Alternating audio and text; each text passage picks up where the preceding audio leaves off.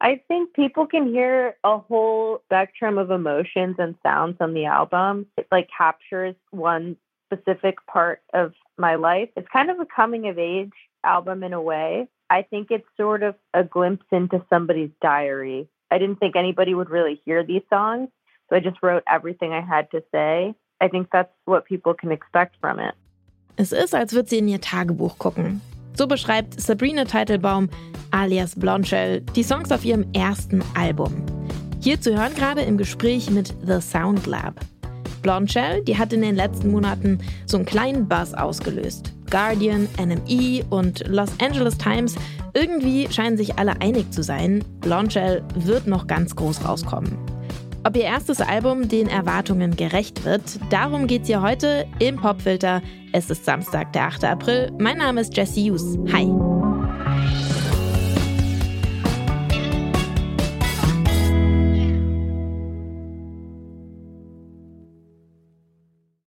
Be vulnerable, also sei verletzlich. Das ist offenbar die erste Regel für Songwriterinnen im Moment. Arlo Parks, Phoebe Bridgers, Soccer Mommy, die schütten in ihrer Musik alle so richtig ihr Herz aus. Aber auch das will natürlich gekonnt sein. Das weiß auch Sabrina Teitelbaum. Die macht Musik schon seit ihrer Kindheit, spielt Klavier, Gitarre, hört die Classic Rock Platten von ihrem Papa. Später studiert sie dann Pop an der Uni in Kalifornien und unter dem Künstlerinnennamen Baum nimmt sie ihre erste Musik auf. Die klingt nach so elektronischem Dark Pop. So wie dieser hier, dieser Track aus dem Jahr 2020 mit dem schönen Titel Fuckboy.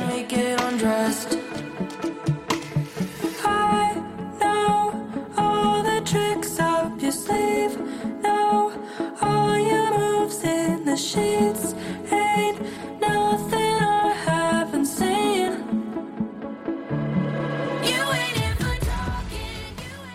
Ziemlich poppig, oder? Während der Pandemie, da verbringt Blondshell dann viel Zeit alleine in ihrem Apartment im Osten von LA und sie hört 90s Alternative Rock und Grunge von Nirvana und Hole, kurz wütende Musik. Musik über intensive Gefühle. Die lösen bei Blondshell so viel aus, dass sie selbst anfängt zu schreiben. Über toxische Beziehungen, über soziale Ängste und Selbstzweifel, aber auch über Gewaltfantasien. Und zwar ziemlich direkt, also wirklich tagebuchmäßig.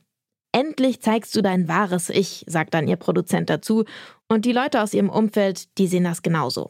Klingt dann musikalisch so. I'm going back to him.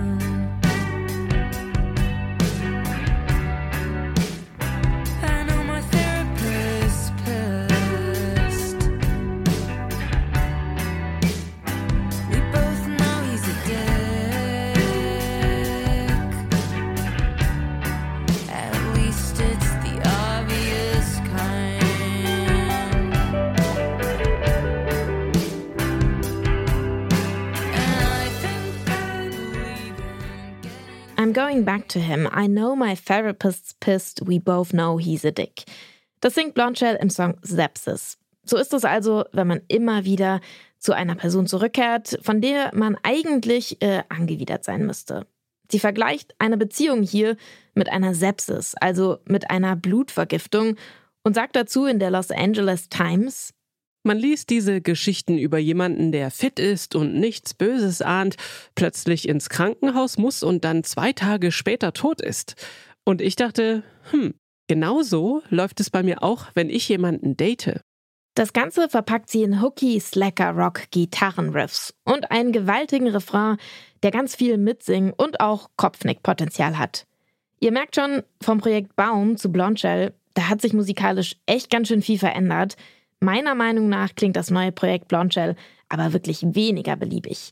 Und auf dem Debütalbum gelingt ihr das Kunststück, unschöne und schmerzhafte Erfahrungen in erlösende Musik zu verwandeln. Und daran kann man sich problemlos andocken.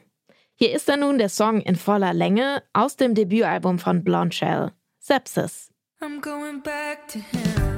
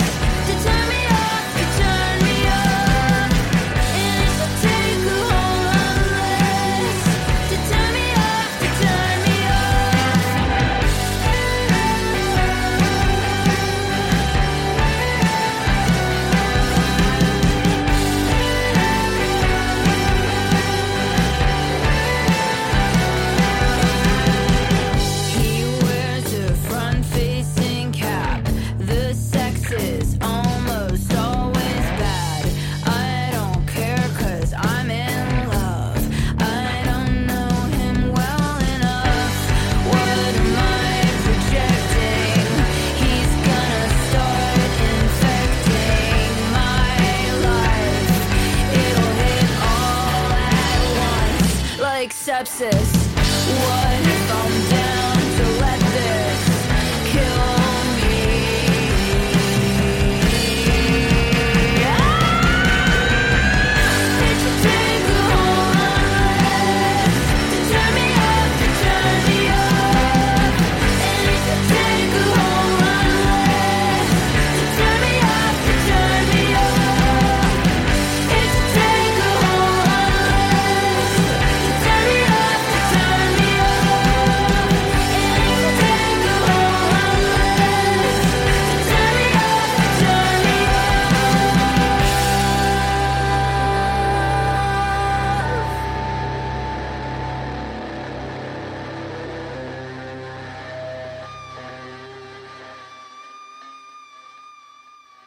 Blondshell mit Sepsis.